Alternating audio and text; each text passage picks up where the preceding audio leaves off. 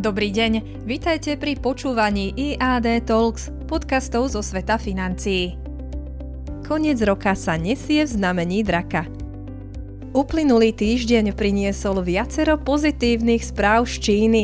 Jednalo sa najmä o uvoľnenie covidových opatrení, ktoré doteraz škrtili čínsku ekonomiku, ako aj spoločenské povedomie o systéme vládnutia komunistickej strany v Číne. Pozitívne správy sa okamžite preniesli do cien akcií a dlhopisov a zároveň viedli k posilneniu čínskej meny. Vývoj na čínskych aktívach je zaujímavý z viacerých investičných hľadisk. Nie je tomu tak dávno, čo hlavné investičné banky označili čínske akcie obchodované v USA, tzv. ADR, za neinvestovateľné.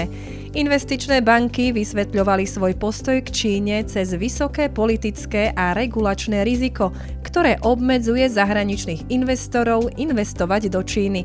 To viedlo až k panickému výpredaju zahraničných investorov, ktorý spôsobil, že viacero čínskych firiem sa obchodovalo za hodnoty, ktoré nemali nič spoločné s ekonomickou realitou.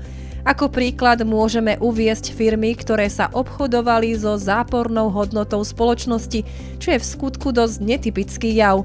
Je to podobné, ako keby kúpec nehnuteľnosti našiel vo svojej novonadobudnutej nehnuteľnosti trezor, v ktorom je viac peňažnej hotovosti, ako bola pôvodná obstarávacia cena budovy. Na trhu s realitami by bol tento jav totálne nereálny, avšak na akciovom trhu s čínskymi ADR bol relatívne bežný. Zhodnotenie čínskych aktív predstavovalo niekoľko desiatok percent za uplynulé týždne a tak mnohé čínske firmy momentálne vedú rebríček výkonnosti doručených výnosov v poslednom období.